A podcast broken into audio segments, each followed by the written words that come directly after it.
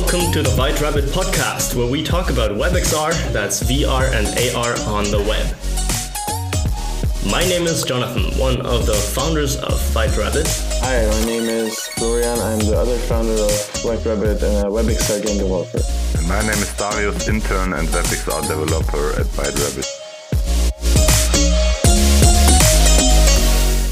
So, hello everybody, and welcome to the White Rabbit podcast. Today, we are honored to have Jacob Rossi on the podcast, who is the product manager at Oculus Browser. With his eight years of experience coming from Microsoft, he decided to now join Facebook, working on the Oculus Browser. Jacob, how are you doing? Welcome. I'm doing great. Thanks for inviting me. Glad to be here. Welcome to the podcast. Nice to have you join us. Let's start with that move from Microsoft to Facebook. What inspired you to go for a VR browser? My passion has always been on the web. You know, at Microsoft, I worked on browsers and web standards for a number of years. And, you know, I was at a point in my career where I really was looking for an opportunity to start working on something less sure, you know, something more emerging, something with untapped potential. And I think VR, especially at that time, really represented that opportunity. And I had a number of, you know, uh, friends and previous coworkers that were working at Oculus that really, you know, impressed upon me the passion that exists at Oculus and the vision that they had around the future of, you know, the web in VR. And that really felt like the best of both worlds for me, like an opportunity to really lean on my passion and love for the web as a platform and take it into a place that isn't as figured out, you know, going from working on the web at Windows at you know billion person scale to working at the web on VR, which is growing at a rapid pace and and finding a bunch of new use cases and things like this was just like a total different headspace as a product manager to go into, and I'm really really enjoying it. Product manager seems like a huge word. What does product management entail? Obviously not development, but what else than than that does product management mean in practice? yeah i you know i wouldn't I, I, don't read too much into to titles. Here's how i would like frame what my you know role is on the team. Really i i like to think about our customers. And and for the browser it's a really interesting one because it's there's at least two major segments of customers right there are users of this browser people who are opening up their quest 2s and taking it out and seeing what you know software comes pre-installed and like accessing the web and what is the web like in vr and and what do they want out of the web and VR? And then there's this other side of you know our customers, which is developers, right? And they want to bring a vision that they have, uh, their business or their creative ideas into this new medium. Uh, and have all the you know rich access to capabilities that the hardware has to offer, et cetera. So my job as as the product manager is really thinking about those two customers, what they need, where they want to go, and and ultimately deliver upon that. So it's a ton of listening, it's a ton of imagining, and and a ton of planning. And so like we take those kind of three things together, come up with like what is our vision, what's our roadmap look like, and then you know talk to developers and, and users and and make sure that we're really delivering value to them the ways that you communicate that roadmap, for example, was during Oculus Connect. You gave very short but insanely dense, information dense talk about like upcoming features. A couple of them were like PWAs, for example, which is probably one of like the new use cases, especially for VR. Can you like just quickly summarize what that was about for those people who might not have heard that talk? Yeah, you know, Facebook Connect is a great opportunity to talk to sort of both of those users. It was really different this time around, you know, being completely digital, and we are learning uh, new formats and ways to to reach our customers. And I thought it was a an excellent event, and I was really happy to share some of the cool things we're working on. And PWAs is one of those. PWAs starts from a couple of problems, and and sort of as my lead in suggested, they're both developer problems and user problems. For users, they want easier access to the web apps they love and, and have them feel more integrated into the overall system experience. You know, right now, the web is a little bit like bottled into the browser and your tabs. And if we're serious about the web and, and, and its role it can play in, in the overall VR experience, we want to feel make that feel more integrated and easier to access. And, and PWAs offer sort of a way to do that. And for developers, the sort of inverse of that is they want to be able to be more easily discovered, easily accessed, and have more you know access to deeper integrations that make their experience feel more like a native app. So I think we just rushed people who don't know what PWAs are a bit. For people who don't know, progressive web apps allow like way better integration of web apps, basically to look like native apps. What could this look like in a WebXR use case, for example?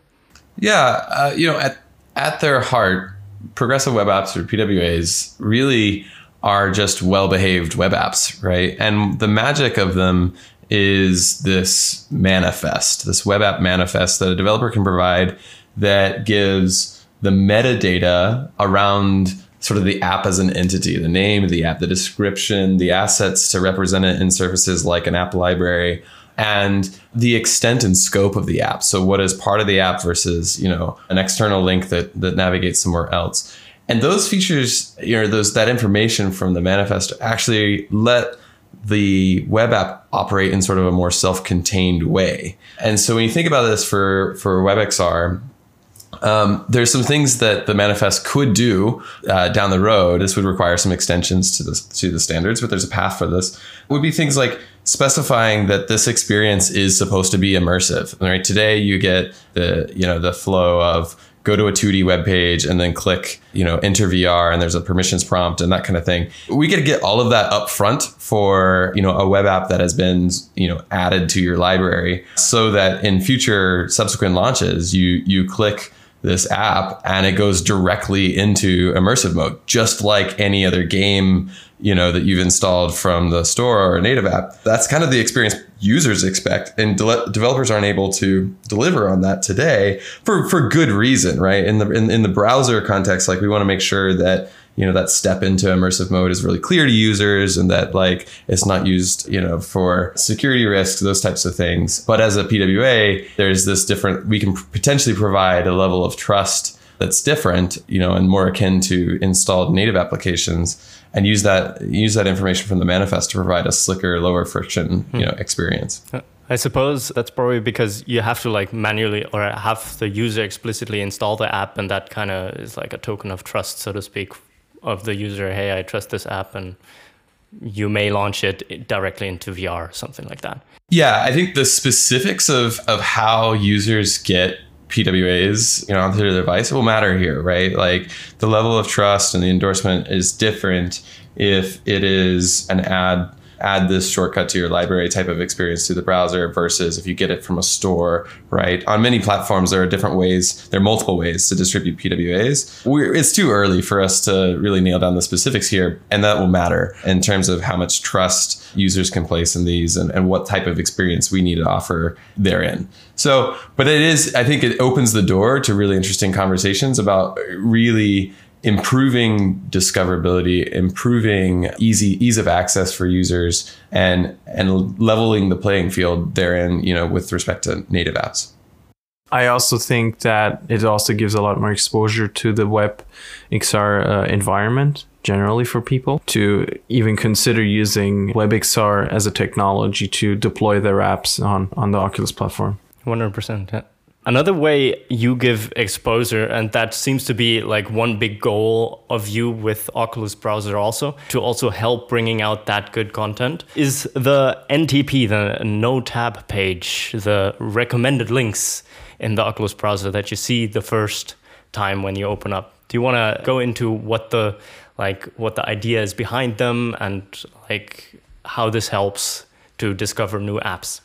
Yeah, for sure. So the web is vast, uh, billions and billions of sites, right? And and uh, Oculus browser is one of the most popular applications on Quest, and that's because the web offers all this content, right? And and users use Oculus browser for a lot of different things. They use it as even a normal browser. Like this this idea of the you know infinite screen is is something that's really powerful for VR, even for regular 2D websites. But we really believe in the future of, of the web being more than just 2D and being able to, you know, leverage WebXR and, and have access to the unique capabilities of this hardware.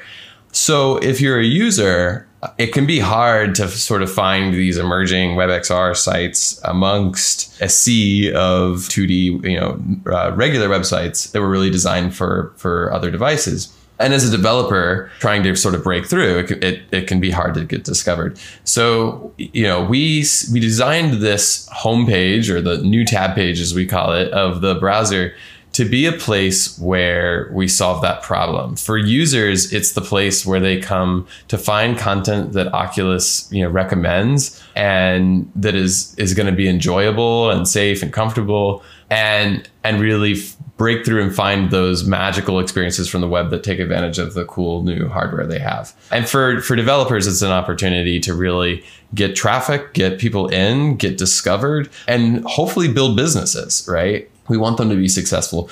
So we created this page. We have a, a way uh, for developers to, to submit content for us to consider. You can go to developer.oculus.com slash webxr and you can submit it to us. And, and, and we usually work with developers to find opportunities to improve their experiences and ways that we can help. And then from time to time, we rotate in new content to recommend to users. We'll be we'll be including that in the description Yep. for you to find. And a question on that: What are your criteria on selecting the experiences? Yeah, we think of this page as as a surface for us to really find the shining examples that we think you know users are really going to enjoy and engage with. And there's a few things that kind of come with that. Users have expectations around content, especially if you know Oculus is going to recommend it. They want it to be safe and enjoyable. You know, the web the web has amazing value, but it also has some dark corners and those types of things. So we want to make sure that the you know the content that we put in front of users is is really going to be safe, inclusive, and, and enjoyable by all. So there's a content thing there. Then there's just a quality thing. We want to make sure that you know the performance of it is good. You know, with VR, there are real considerations around performance. If you have low performance and low frame rate, you can make people sick. And so we're very careful about you know screening through the content to ensure that like users are going to have a great experience. And then there's a creative side to it. We this this is where it gets a bit more subjective, but we we try to talk to users we do user research we we also look at you know what it, content is resonating with with users and those types of things and and we just rotate we pro it's a programming surface. It's just like you know deciding what what should be you know who should be on the on your podcast right? It's kind of like that. Like we come up with this like roadmap of like hey what content should we be rotating in? What what content will users enjoy? And so to that end it changes you know even week by week sometimes what content we have in there. Yeah, we had some communication on that too, and it was really helpful feedback. I can highly recommend everyone who has a great app to go and submit it. And if it matches uh, the criteria or like is not uh, from the dark side of the web, then look forward to some great feedback on that. So the tab page is one of the things that you do obviously on top of, and Oculus browser is Chrome based, right? It's Chromium based, of course. So, what else do you do apart from the tab page and making it visible in VR? I assume, like some rendering stuff, on top of like the Chromium code base. Yeah, this is a great question. So, as I kind of understand the question, is what's different about Oculus browser from sort of open source Chromium? You know, first I'd say I just really want to recognize the amazing project that is Chromium. I, I we have such a great relationship with a lot of the contributors. Uh, that project has really pushed the web forward, and and without it, I think it would be monumentally hard to you know, to create a browser for a new device like this. So we're really really fortunate to have such a great community project like that. The the differences in in, in for Oculus browser and, and, and on our hardware are pretty large. They're pretty substantial. The entire user experience is is brand new. And one of the, you know, sort of lesser known things about Oculus browser is the entire UI of Oculus browser is built in the web as well. So everything from the tabs to the address bar to the favorites and then including the new tab page experience, all of that is is web based and that actually has been great for us to build confidence around the web as an application framework uh, in in VR. If we can build a browser out of it, you know, then certainly it's a, it's a viable application platform. Of course, there's an absolute ton of native code as well, and that's where we get into the integration with the device. And there's a few different places that that happens. First is WebXR. There's you know tight integration into things like bringing up you know the new XR2 chipset on Quest 2 and the graphics uh, stack therein, optimizing performance, getting it to work you know at 90 hertz and ena- enabling GPU features like multi-view, and then of course the entire you know VR API, if you will, that powers WebXR, you know, under, underneath it. And then we, you know, even outside of just WebXR, there's a whole bunch more to making a browser work great on our device. We handle controller input and we figure out how does that map to the web, right? Like the web expects a mouse or maybe a touch screen, and we have these controllers that are that have, you know, 3D raycasting and a bunch of buttons on them. And so how does that work? How do you scroll? We've talked about, you know, with this idea of infinite office, like we've talked about needing keyboards. And so we're looking at how does that work and get hooked up underneath the hood. And then performance, you know, ultimately we're pulling a bit of a magic trick in creating this multi-screen, multitasking world running on, you know, mobile hardware. And so there's a ton of work and effort that goes into optimizing and fine-tuning our browser on top of that so you can have a really really fast experience. Yeah and that infinite office is also like one of the like complete surprises that i got from your talk where i was like i always envisioned a way to like being able to work in vr and being able to like have multiple screens and all that right? But i really did not expect this com- to come from oculus browser but like with the PWAs and like having all sorts of applications in there already, I guess it does make sense in a way. Also, like the keyboard input is to be very, very interesting. Just to be able to see the keyboard in VR is to be so great for like productivity and also help with like text input in the browser in general. About Infinite Office, can you go into like the vision of what you're trying to move towards there? Yeah, I, you know, here's how I think about the you know where the idea around infinite office comes from. If i start from the browser's point of view you know i talked earlier about one of the reasons the browser is just so popular is there's just so much content out there to access right? And it gives users an opportunity to do more with their device you know to do social and entertainment and you know even shopping or or even do work. And and so really it starts from this idea of VR evolving into some new type of computer and not just a you know not just a gaming device but actually a, a an immersive computer. And the browser is really a, a great place today where a lot of different use cases are are happening. And we really started digging into that and understanding you know what would, what use cases do we want to amplify and, and invest in? And, and where do we think that we can take VR our mission for the longest time has you know been defy distance. And we really have believed in that in the power of VR and presence to connect people and make people more productive uh, and and be, be able to socialize at a distance whether that's physical or emotional. And this is something we believed in for a long time. And now i think with everything that's going on in the world and the pandemic and all this stuff i think it's like given a shot of of urgency to having better tools for things like work and socialization. And and so the infinite office really represents our vision for the productivity side of that, right? When you think about the power of VR and being able to have these infinite screens, these customizable workplaces,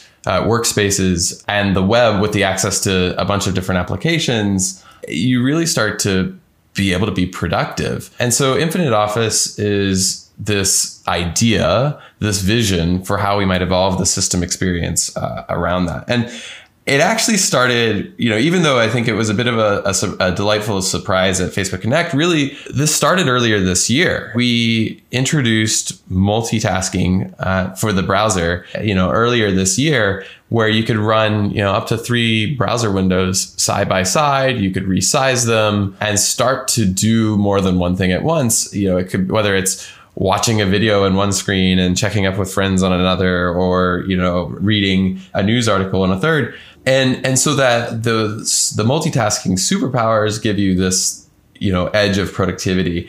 And and infinite office is just building on that you know starting to look at things like pass through so that you can have context around the world around you while you work. Better you know access to the keyboard a tracked keyboard uh, with input so you can actually have a mouse or a keyboard having you know finer precision and more yeah, that you the input that you're used to for for getting getting things done and accessing these applications on the web. So you know, and building on top of that with PWAs starts to give you easier access to these apps and things within the Infinite Office. So that's really the idea is how do we take the browser, how do we take the web, all of the awesome content and apps that it has that can make you productive and build an experience around that that really adds value in, in, in VR right, you know, over other devices. And yeah, I'm really excited where we're going to that. If, if, you know, your listeners are saying, what, is, what is Infinite Office? I definitely go check out the video. You can find it at the Facebook developer channel or on YouTube. We'll put a link in the description, definitely. That would be awesome. Yeah, it's a it's a great video. I think it really spells out where you know where we're trying to go and how exciting you know being productive VR could be. Yeah. And there's one thing the more attentive listener might have noticed that you also mentioned to us off recording is that everybody talks about the keyboard, but nobody talks about the mouse. and you said mouse and keyboard explicitly twice uh, in this conversation already. So how does it work? How do, how do you use a mouse in VR? Everything with the Infinite Office is like very early. And so as is usual with, you know, our experience and our applications and our platform, uh, we we experiment and we we do research and we, you know, iterate. Uh, so I, I don't I don't want to nail down specifics here, but I think that having having a mouse with a keyboard is a really powerful input tool, especially when you're working with 2D applications. You know, a mouse cursor gives you really fine precision. You know, a mouse wheel allows you to scroll easily, and of course, the keyboard is is essential for typing. And you'll see in that video that the the keyboard she's using has a trackpad, and there's a bunch of interesting technical and also experiential problems to solve there. Uh, you know, a mouse was really meant to operate on a 2D surface, and VR is this infinite 3D space. How does that work? And we probably don't have the time to get into all the variations that we've you know we're exploring, but I think suffice it to say, like the goal here is how do we make people productive and how how important are are these input devices to that experience? And and, and we do believe that they are important. Are you also considering allowing desktop applications to be connected to the Oculus Quest for now, or is that not being worked on? So I, you know, I work in the browser, I, and I don't want to speak to the roadmap for for other features like this, as I, it's not really my area. But you know, you say the word desktop, and something comes up to me that I sort of glossed over in terms of you know saying the the vision for the infinite Infinite Office kind of started earlier this year. One of the other things besides the multitasking experience is our shift to being a desktop browser. You know, when we think mm-hmm. about being more productive, we we want you to run the best and most you know powerful versions of web apps that are out there.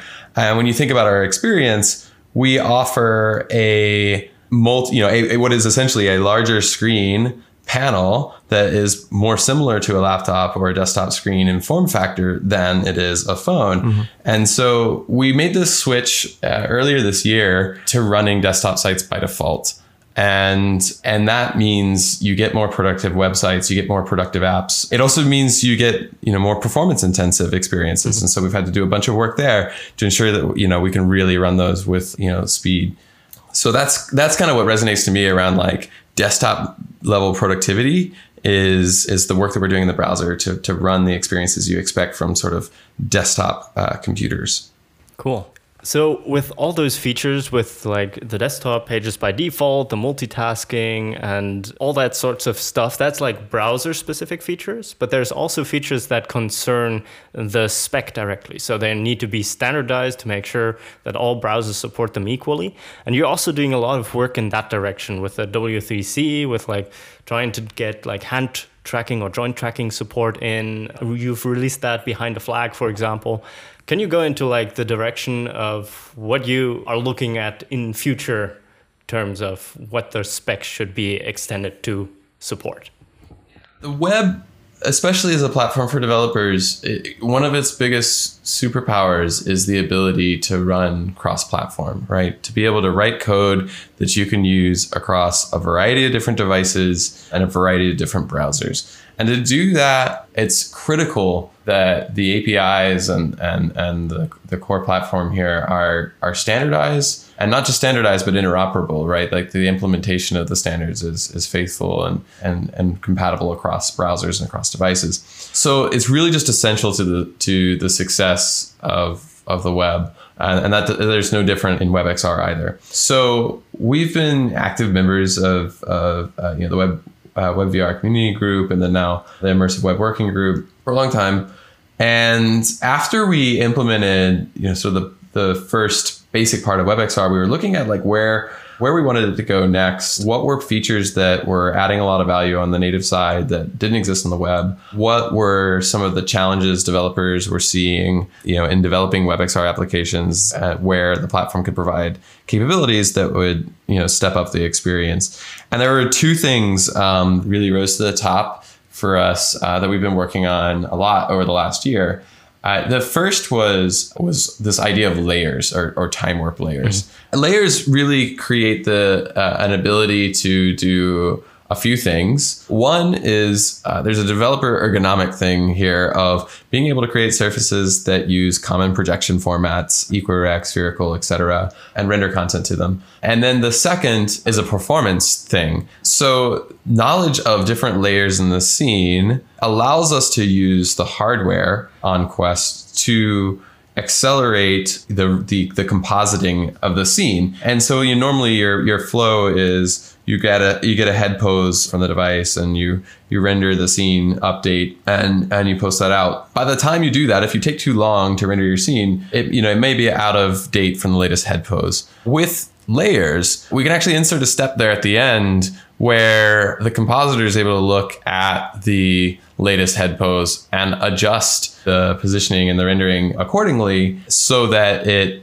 you know keeps up with the latest head pose. Uh, and this ends up translating into a smoother experience and it ends up meaning and a smoother experience here also can end up meaning better legibility for things like mm. text when put on a layer. And so it's a big win for performance. When you think about that first capability of of like projection modes the other thing that naturally comes there is immersive media and so that sort of leads us to like where do layers go from here we were looking at special types of layers, media layers, mm-hmm. that would make it really easy to render immersive video in WebXR with high performance and quality. Mm-hmm. And and really like, you know, if if, if layers at their basic form help you deal with the sort of projection formats and distortion. The next step of this is actually allowing that that the GPU to hardware accelerate video into that layer. And you know, with Quest 2, we have you know more than twice the decoding bandwidth that Quest 1 had. And so the idea that we can create APIs in WebXR and work on standardizing them with all the other contributors in the group that are able to make video easier to implement, but also higher quality is going to translate into WebXR experiences that are just fundamentally more immersive and and, mm-hmm. and, and, more present. And, and I think like the goal here is how can we get to like making immersive video as easy as a single line of HTML5 video is, you know, for 2D video. Um, and I think that's where we want to get. On the, the other big investment we've done is hand tracking. Mm-hmm. You know, last year, a year ago, uh, we showed off hand tracking sort of for the first time on Quest. And it was amazing that we were able to bring that to the system, including in Oculus browser, in just a few months. But developers on the web haven't had access to hands to integrate them into WebXR directly. And so that was an obvious capability that we wanted to bring to WebXR. And we've been working on how that's supposed to be exposed as well. It's experimental. Both of these features, you can, if you're a developer, you can enable them in about colon flags of the browser. And even though it's experimental, it's just been amazing to see all the cool experiences and, and demos and experiments that have been happening by developers with both of those technologies. Uh, so we're really excited to kind of round those out, put the fin- finishing touches on them, get them shipped, you know, on by default. Hmm. Uh, I don't have a, an exact target date for that, but I'm, I'm hoping it's pretty soon for those. Cool. Amazing. Performance has been a topic that has come up again and again, not only on this podcast but alone in this conversation. What are your like high level thoughts on other specs like WebAssembly or WebGPU that are either already shipped or like coming up soon? Yeah, I, I think that access to you know there's a theme here right a lot of this um, has has to do with just giving the web better access to lower level primitives and and hardware capabilities. WebAssembly offers this idea of being able to run highly performant code for specialized operations and things like this. Uh, portability of code uh, is also a really interesting scenario, and I think it's gonna be really impactful for being able to port you know uh, code to to the web for games and you know business logic in in uh, existing native applications those types of things and anything that we can do to make content run faster on the web is is a good thing. There is you know there is a trade off you know depending on on the type of application and the type of experience. There's this trade off for all these superpowers of the web and dynamic code and dynamic scripting, etc. Like and so uh, these features are really I think about overcoming that and and letting the web be just as fast you know, as native applications. And I think an important part of that also is all the work that has gone into the performance working group around measurement and giving you know developers the tools to understand and reason about their performance both locally in their sort of debug workflow and you know in production with users so they can fine tune it and maximize the experience. Talking about debugging, shout out to whoever in your team implemented RenderDoc debugging for Oculus browser, being able to go in and like exactly looking at the at the draw calls there was like huge for like debugging graphics code for Wonderland engine. So thanks to whoever that was. Staying a bit in the future, where do you think is WebVR or Web WebXR immersive web heading? Like what do you think where is it going to be like 10 years from now? Well, you know, 5 to 10 years is a really long time. and in some ways like I, my, my job is to facilitate this conversation. And and I can you know kind of give you my take on where I think some interesting scenarios and things are going to go but a lot of this is going to be informed by developers and the and the content they created. Mm-hmm. you know I think when app stores and the like were created I don't think it was easy to imagine at that point all the different types of applications and experiences that would our, our world would revolve around. And so I don't want to be like too prescriptive here. I, I, think part of this is being open to where the community and the ecosystem takes it. But it might, me personally, I think that there's a really interesting space that is, we've really just scratched at that the web will play for applications in VR that actually aren't aren't games. I think the WebXR is a great platform for for you know for creating games.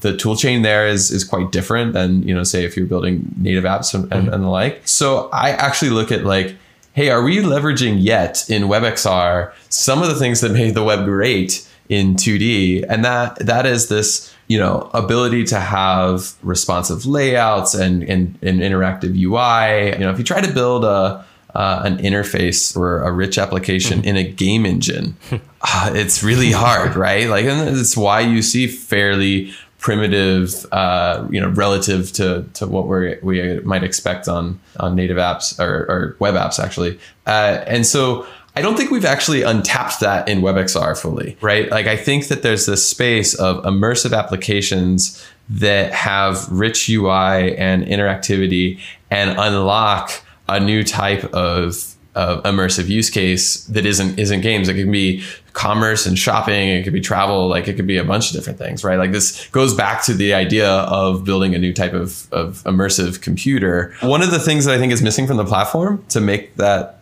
that vision true is the ability to bring HTML into an immersive WebXR application, right? Mm-hmm. Right now, we have these two ends of the spectrum. You have two modes effectively of the browser. Mm-hmm. You've got basic 2D web browser, which, and I say basic, but actually it's, you know, quite deep, right? It's a, you know, decades in the making platform. And then you've got immersive WebXR mode where we basically the current state of the world is like we say here's the GPU and here's the input and and and, and have fun good luck. And I think there's a there's a gap there. And and being able to bring in you know HTML rendering like I, I imagine like if you think about the concept of a layer mm-hmm.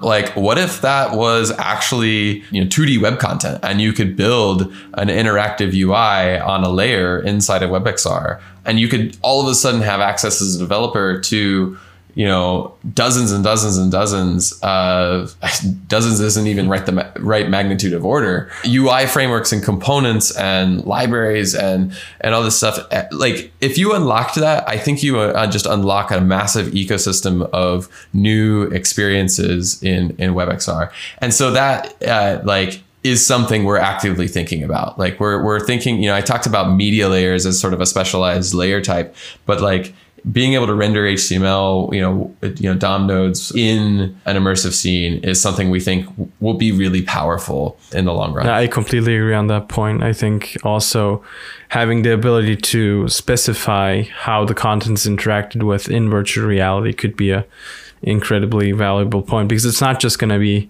virtual reality; it's going to be XR in general that is going to be using frameworks that use this kind of spatial display of information, right? Right. Yeah, absolutely. And I, you know, I want to like balance my excitement and, and, and vision for this with like, hey, this is a really hard problem. You know, I like, of course we know how to render, you know, HTML or a browser, you know, but like there's a bunch of unique considerations when doing this in WebXR. You know, the ability to read back from the GPU opens up really interesting privacy conversations. Mm-hmm. What is the sort of origin policy of the immersive space, right? If if I you know host a different domain inside of a layer, like what access do I have to that, etc. Uh, so there's just a ton of problems to to solve here to really make this a reality. But I, I believe in this capability being important, and so that's those are the problems we're working through is is to figure out how that might work. But I think also having the web as a base for developing this next level of features and experiences is going to be really beneficial, especially having all these expertise, this expertise behind us, and seeing how people already solved so many issues. Like there's already solutions for speech recognition. There's already solutions for storing stuff on the browser. There's still solutions for I don't know for time zones. For God's sake, like the uh, these generalized problems have already been solved. So I am really glad to be working in this space for that. And what you guys are doing there also helps a lot. Talking about you guys, you have like a a team obviously behind you. And i follow john carmack on twitter and i think i saw one or two tweets of him like actually being pretty fond of the oculus browser team and complimenting it in very nice ways. So what what about the team? What what drives them to virtual reality? Well first of all like I think that there's this theme here that we've you know sort of poked at especially in exploring things like infinite office and like what is different about the oculus browser from you know chromium et cetera is like the underlying theme here is the oculus browser is much bigger than just the team mm-hmm. right? You think about the work that goes into bringing something like multitasking. That's actually the evolution of the system experience. It's not just the browser. So i want to like be you know broad in the answer to this question because you're really not asking just you know about the browser team. You're you're asking about the the, the team at oculus all, all, up. And and it's a really high performing high functioning team. And I, I'm, I'm excited to work with them. And i think i told my story of what got me into vr and why i'm excited about the potential of this platform and I think everybody here has their version of that story. It's certainly a product that is easy to get up in the morning and be excited about what you're going to do oh, at work. Uh, I, I, I, you know, I can only tell this really through my own, you know, personal lens. I'm sure everybody has their own version of this, but like, we solve problems every day, even even minute, simple things. But like, they're they're ones that haven't been solved before. There is no gold standard here, you know, or at least it's not like a, you know, it, we are not at billion person scale yet. I think that's obvious, right? And that's where we want to get. And so, like the landscape, the sort of frontier of being able to experiment, being able to listen to users and and and hear, you know, the feedback they're getting, developers like giving us cool ideas on like where they want to take their businesses. It's just every morning you get up and you have a really interesting problem to solve. And I think that fundamentally is the fire that like lights us to, you know, push on innovation. Very cool. As like a final question, I suppose the Oculus browser team is probably very different from other teams at uh, Oculus. What might like differentiate them from a team building Horizon, for example, or a team building the gallery? Well, I you know I don't know how different we are from these other teams. You know, in fact, like again, it sort of takes a village to to build the browser experience anyway. So.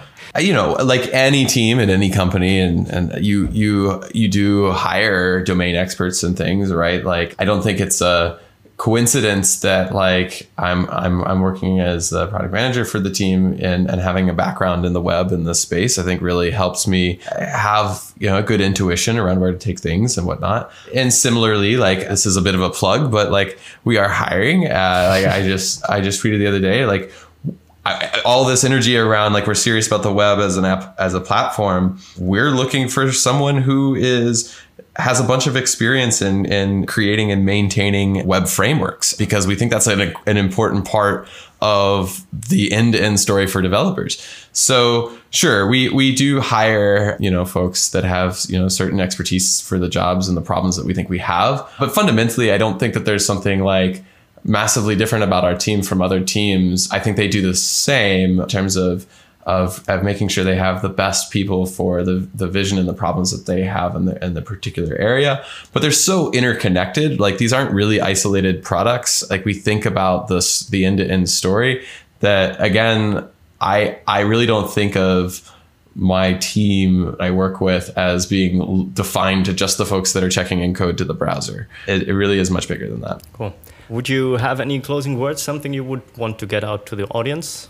Sure. Uh, you know, I I always want to emphasize, and then you know, I came up so much in this conversation today, like how much of our roadmap is informed by listening to both users and developers. I, I really encouraged uh, folks to, you know, provide us feedback, whether that's, you know, ideas on user voice, you know, reaching out to, to myself on, on Twitter, you know, contributing uh, to the immersive web working group. That is a community that and all are welcome there. And, you know, the ideas shouldn't be limited to just a few folks that are close to it. So if you're, you know, working in this space, I, I encourage you to get involved, share feedback and this is a platform we're going to really build together.